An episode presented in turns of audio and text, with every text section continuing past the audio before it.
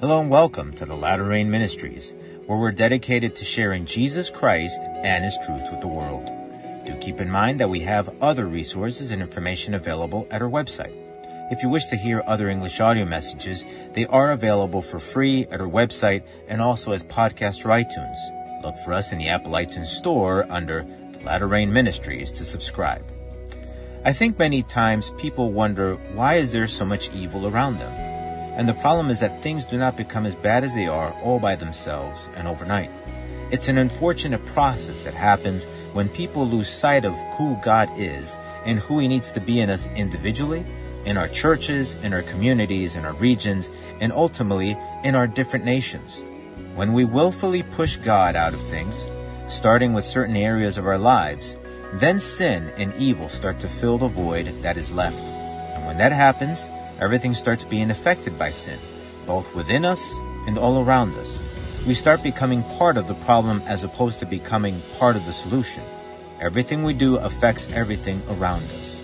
Please stay with us as we look together into what God's Word has to say about this.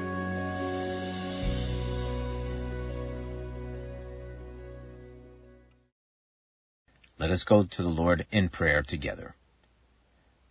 Lord God, Heavenly Father, blessing and honor and glory be to you. For yours is the kingdom and the glory forever and ever. Blessed be the name of Jesus. Heavenly Father, Lord God, I pray, O Lord, that you please forgive my sins. I pray, O Lord, that you always please remember us in your mercy and in your grace. Heavenly Father, in the name of Jesus, I pray, O God, that you may please, O Lord, guide us through your word, through your Holy Spirit. Help us, O Lord, to be sensitive, to be open to your word, to what you want us to learn, and to understand the importance that you need to have in each of our lives. Help us, O Lord, in Jesus' name. Amen. Our scripture passage reading is found in the book of Judges, chapter nineteen, verse twenty-two, through chapter twenty, verse five. This is the word of the Lord. As they were enjoying themselves, suddenly certain men of the city, perverted men, surrounded the house and beat on the door. They spoke to the master of the house, the old man, saying, "Bring out the man who came to your house, that we may know him carnally." But the man, the master of the house, went out to them and said to them, "No, my brethren, I beg you, do not act so wickedly. Seeing this man has come into my house, do not commit this outrage. Look, here is my virgin daughter and the man's concubine. Let me bring them out now. Humble them, and do with them as you please. But to this man do not do such a vile thing." But the men would not heed him. So the man took his concubine and brought her out to them. And they knew her and abused her all night until morning. And when the day began to break, they let her go. Then the woman came as the day was dawning and fell down at the door of the man's house where her master was, till it was light. When her master arose in the morning and opened the doors of the house and went out to go his way, there was his concubine, fallen at the door of the house, with her hands on the threshold. And he said to her, "Get up, and let us be going." But there was no answer. So the man lifted her unto the donkey, and the man got up and went to his place. When he entered his house, he took a knife, laid hold of his concubine, and divided her into twelve pieces, limb by limb, and sent her throughout all the territory of Israel. And so it was that all who saw it said, "No such deed has been done or seen from the day that the children of Israel came up from the land of Egypt until this day. Consider it, confer, and speak up." So all the children of Israel came out from Dan to Beersheba, as well as from the land of Gilead, and the congregation gathered together as one man before the Lord at Mizpah. And the leaders of all the people, all the tribes of Israel, presented themselves in the assembly of the people of God, four hundred thousand foot soldiers, who drew the sword. Now the children of Benjamin heard that the children of Israel had gone up to Mizpah. Then the children of Israel said, "Tell us, how did this wicked deed happen?" So the Levite, the husband of the woman who was murdered, answered and said, "My concubine and I went into Gibeah, which belongs to Benjamin, to spend the night. And the men of Gibeah rose against me and surrounded the house at night because of me. They intended to kill me, but instead they ravished my concubine so that she died." How can a group of people be so far away from God? What happened? We read in this passage that these men of Benjamin were completely out of control. If it wasn't clear to you, their initial desire was to gang rape the Levite, a man that served in the temple of the Lord, which is exactly what they did to his concubine, until they killed her. And to make matters worse, rather than the people of Benjamin wanting to do justice, they defended these evil men and went to war for them.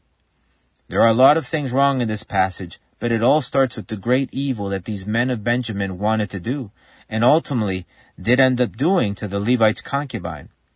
How can a group of people that supposedly follow God be so completely off course? What went wrong? The answer is earlier in the same book. If we go to Judges chapter two, verse seven to thirteen, this gives us more insight to what happened, where it says, "So the people served the Lord all the days of Joshua, and all the days of the elders who outlived Joshua, who had seen all the great works of the Lord which had done for Israel. Now Joshua, the son of Nun, the servant of the Lord, died when he was one hundred ten years old, and they buried him within the border of his inheritance in Timnath, Heres, in the mountains of Ephraim, on the north side of Mount Gash. When all that generation had been gathered to their fathers, another generation arose after them who did not know the Lord, nor the work which he had done for Israel. Then the children of Israel did evil in the sight of the Lord, and served the Baals, and they forsook the Lord God of their fathers, who had brought them out of the land of Egypt. And they followed other gods from among the gods of the people who were all around them, and they bowed down to them, and they provoked the Lord to anger. They forsook the Lord and served Baal and the Ashtoreths." And so there was a break somewhere with people not knowing the Lord. There was a generation that did not know the Lord, meaning that they departed from God, were not taught the things that God did for his people, and ultimately ended up following other gods. Who failed then? I would have to say, based on biblical principles, that the parents failed. There was no proper teaching of the things of God from one generation to another. And over the course of time, things went from bad to worse. A group of people don't change overnight, and children don't take certain paths all on their own. Yes, there are certain things that certain children may have the propensity, the desire to do wrong things. Although, quite frankly, we're all born sinners. Sin is a part of our fabric as human beings, so even more so, children need to be taught the ways of the Lord. But something happened between generations that the concept of believing and following the Lord was lost. There was a certain group of people that were taught the ways of God and then decided that it was not important to pass on these teachings to their children. Faith in God was completely taken for granted, or just took a backseat to everything else. Ultimately, you had a group of people that was ungrateful, and hence they didn't see God as important and transmitted that same sentiment to the generation that followed. Does that seem familiar to you? History has a great tendency to repeat itself. The root of the problem is that some people lose the concept of authority, starting with the fact that the Lord is God, and then that all gets reflected in society. And when people lose the concept of authority, of structure, of order, then people do whatever they think is right. Everything in their lives becomes subjective to their own desires, starting with their faith, to how families are run, if you will, to how they conduct themselves in society, in the workplace, and so on. Judges chapter twenty-one, verse twenty-five tells us this, "In those days there was no king in Israel. Everyone did what was right in his own eyes." How about that? Look at what happens when there is no concept of authority, especially with God. Quite frankly, things turn into madness, because how can a group of people coexist if there are so many opinions on morality, on what is right, if they all have different opinions? They might be together as a group, but at some point, they all start running over each other, and human beings turn into something even more basic than animals, because they start running on instinct, and human instinct cannot be trusted because sin is a part of us. If we are left to our own devices, sin will surely run our lives. And if sin runs our lives, then what good can we expect out of something that produces death and destruction? That is the only thing that sin produces, for it is written, for the wages of sin is death. This is what ultimately happens to people that willfully forget the Lord, what ultimately happened with these people of Benjamin and with some of the others, because surrendering these women to these evil men was not the answer either. Romans chapter one teaches us this, because although they knew God, they did not glorify him as God, nor were thankful, but became futile in their thoughts, and their foolish hearts were darkened. Professing to be wise, they became fools, and changed the glory of the incorruptible God into an image made like corruptible man, and birds, and four-footed animals, and creeping things. Therefore God also gave them up to uncleanness, in the lust of their hearts, to dishonor their bodies among themselves, who exchanged the truth of God for the lie, and worshipped and served the creature rather than the Creator, who is blessed forever. Amen. For this reason God gave them up to vile passions, for even their women exchanged the natural use for what is against nature. Likewise also the men, leaving the natural use of the woman, burned in their lust for one another, men with men, committing what is shameful, and receiving in themselves the penalty of their error, which was due. And even as they did not like to retain God in their knowledge, God gave them over to a debased mind, to do those things which are not fitting, being filled with all unrighteousness, sexual immorality, wickedness, covetousness, maliciousness, full of envy, murder, strife, deceit, evil-mindedness. They are whisperers, backbiters, haters of God, violent, proud, boasters, inventors of evil things, disobedient to parents, undiscerning, untrustworthy, unloving, unforgiving, unmerciful, who, knowing the righteous judgment of God, that those who practice such things are deserving of death, not only do the same, but also approve of those who practice them. Does any of this sound familiar to you? Isn't this the world we are living in today? This is what happens when people desire to forget about God, when God is taken out of the position of power. A nation, any group of people, start taking on the traits of the individuals that compose them. And if you are not against the evil that is happening and you support it, then you become just as guilty according to the Lord. If you approve the evil, even though you don't commit it yourself, you are just as guilty as those that do it, plain and simple. This is the exact same thing that the people of Benjamin did. These evil men raped and killed an innocent person willfully, and the people that surrounded them, rather than doing justice, the Levite had to do something so terrible to call people's attentions, like cutting the victim in pieces and sending these body parts throughout the land so people could take notice of the wrong that happened. Could you imagine how hard a nation's heart must be that the only way a person thought they could get their attention to this situation is by cutting a person into pieces? So they see the severity of the act and get them to do something? It was pretty bad. The so-called people of God were in terrible shape, but that is how we are today as a group as well. Just look at those that call themselves followers or believers in God. Just look at what happens in so many churches today throughout the world. Evil reigns, unfortunately. That's why many people are petrified of going to a church. You can talk to people in general about God, about Jesus Christ, about how to be saved even. But many refuse to go to a church because they are genuinely afraid. They are afraid that at minimum they will be taken advantage of, that the majority of preachers and ministers are just after their money and their resources. So those preachers and ministers can build themselves small or large fortunes and also be able to build big buildings and so on. And that is only the tip of the iceberg. There is that such very subtle message that is transmitted in many places, especially in churches where it says, just bring them to church, bring the people here. There is rarely that message of teaching people to invite others to come to know God, to come to know Jesus Christ. And so, what are people supposed to share with other people? Starting with people teaching their children.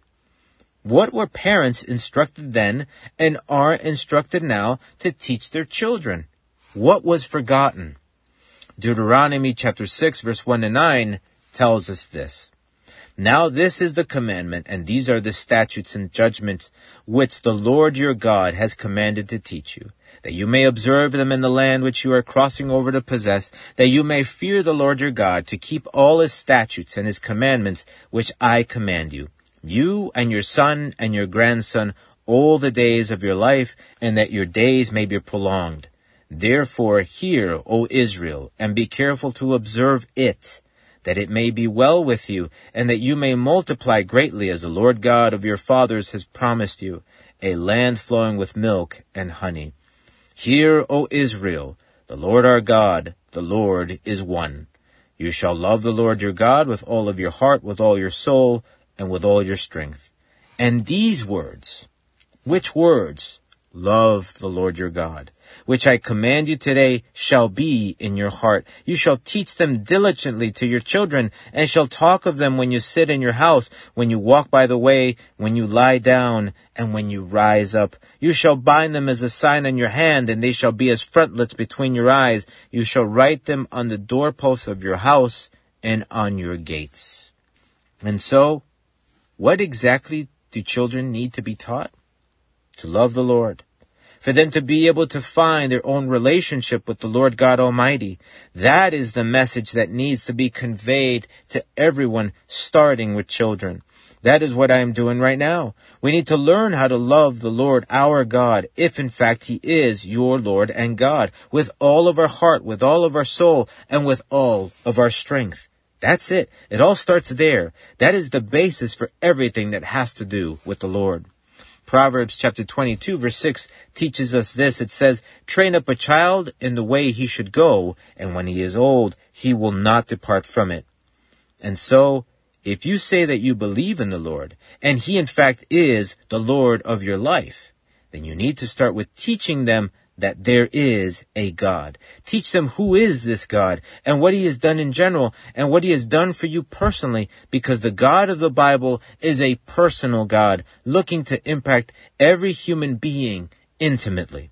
Romans chapter one verse twenty, for instance, tells us this, for since the creation of the world, His invisible attributes are clearly seen, being understood by the things that are made, even His eternal power and Godhead, so that they are without excuse.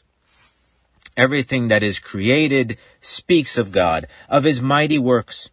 If we saw the sunrise today, it's because God made it and established it and wills it to continue doing what it does. God allows you to have the senses you have so you can contemplate and experience His creation, so you can ultimately sense somehow all of the things He has made and allows to exist.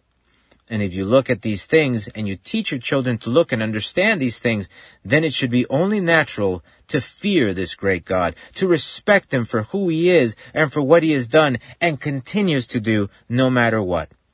Help them understand the immensity and intricacy of creation, even their own selves, and how we were fearfully and wonderfully made by God. We are the greatest part of God's creation. Why is not just knowing the Lord important, but also fearing Him? Fear, not in the sense of being terrified, although there is some room for that as well, is useful in the sense that it keeps you grounded and focused. If you fear the Lord above everything else, then you are concerned about His opinion, what He thinks about you. He becomes more important, as it should be, than anything else. Proverbs chapter one verse seven teaches us that fearing the Lord, having this great and awesome sense of deep respect and appreciation for Him, is what helps bring about knowledge, wisdom. For it says, the fear of the Lord is the beginning of knowledge, but fools despise wisdom and instruction. And so, talk to your children about what this loving God has done for them by grace. Because not only the Lord has made everything, but He did something for man to deal with man's fallen state, our sin problem. Because sin is a problem. Sin will kill you spiritually if you don't cling on to the Lord, to life itself. John chapter three verse sixteen, which I'm sure everyone is well acquainted with, says, for God so loved the world that He gave His only begotten Son, that whoever believes in Him should not perish, but have everlasting life. Now, what if you are saying right now, John, I really don't know the Lord the way you are saying I should teach my children how to love him.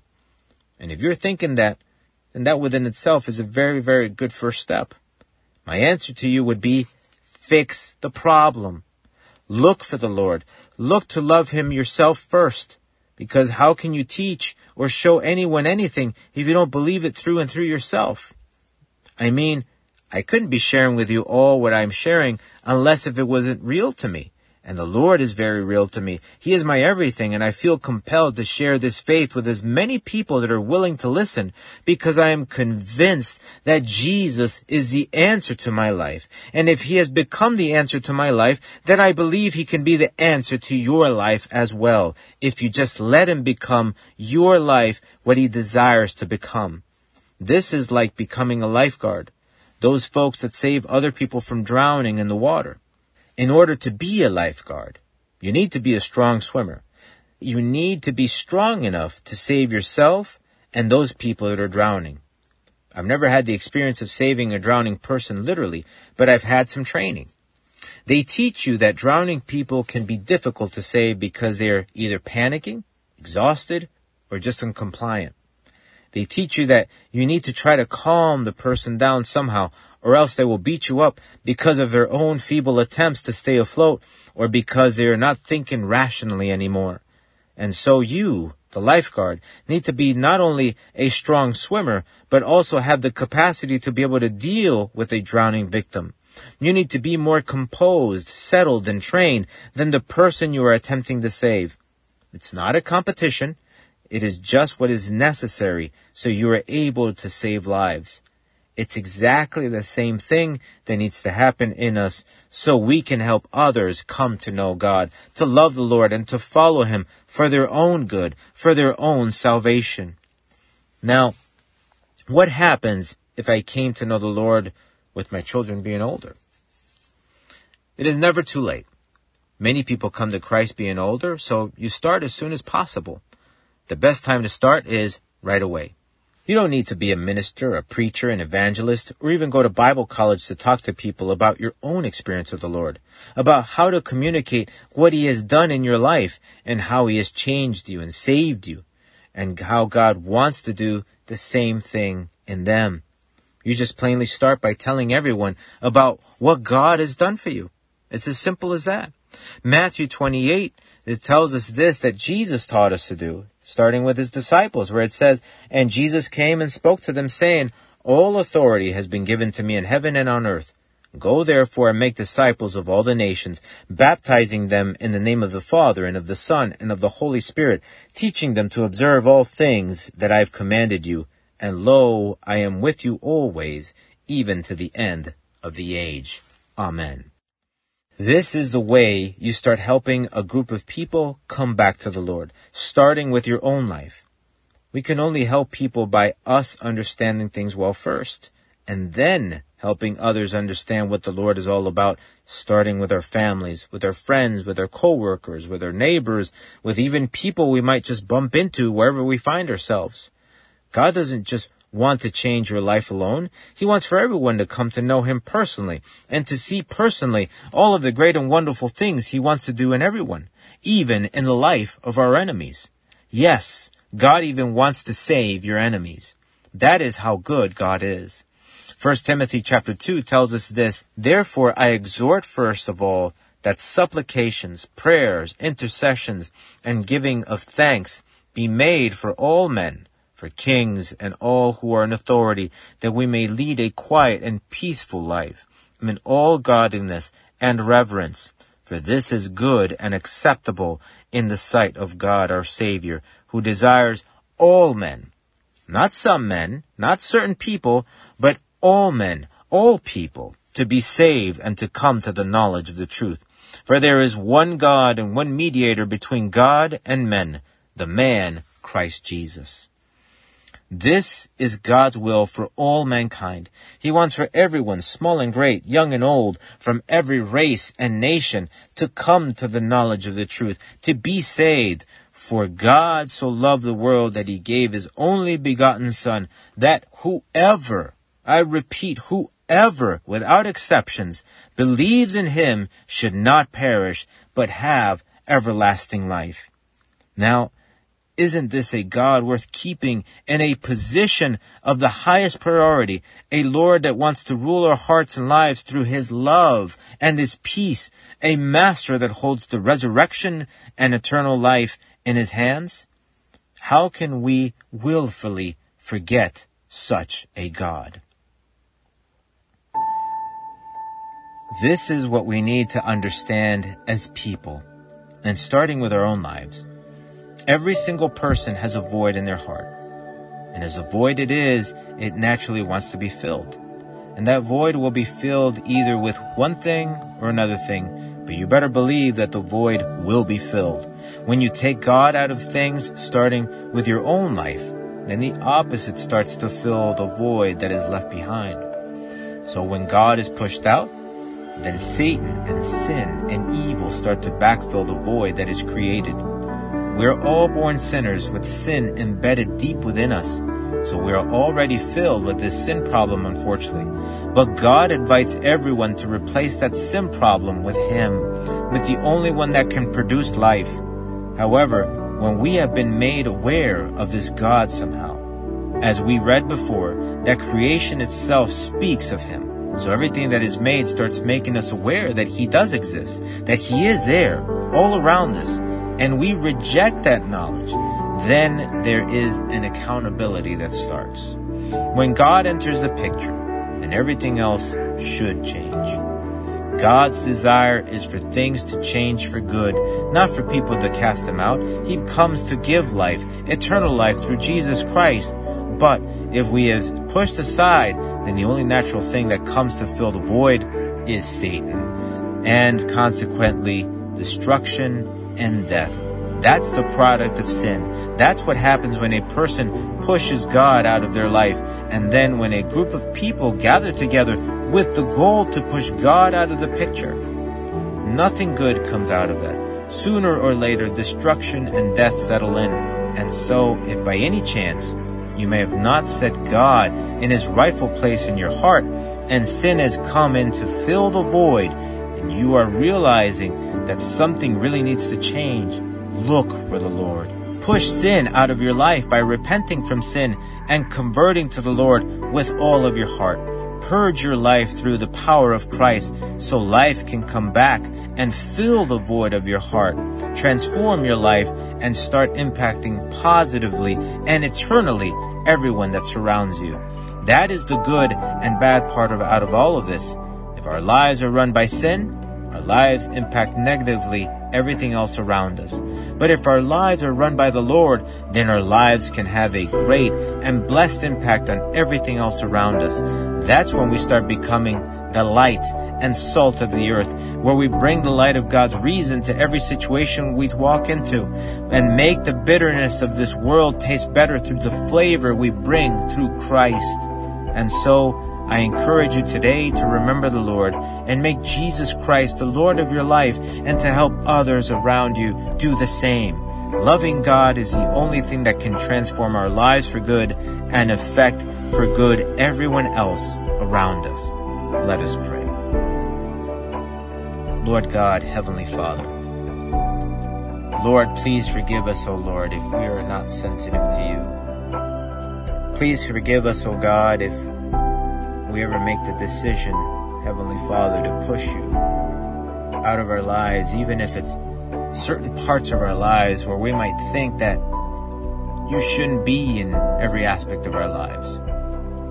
Please forgive us when we think like that and when we do that. Please have mercy. Please help us, O Lord, Heavenly Father, to understand that you need to be a part of our lives and every single aspect of our lives, even the most intimate aspect of our lives. You need to be a part of that. You need to be Lord of that, Lord God. Heavenly Father, because when we depart from you, even if it seems something simple and insignificant, that's when problems start to occur. That's when sin starts taking control of our lives.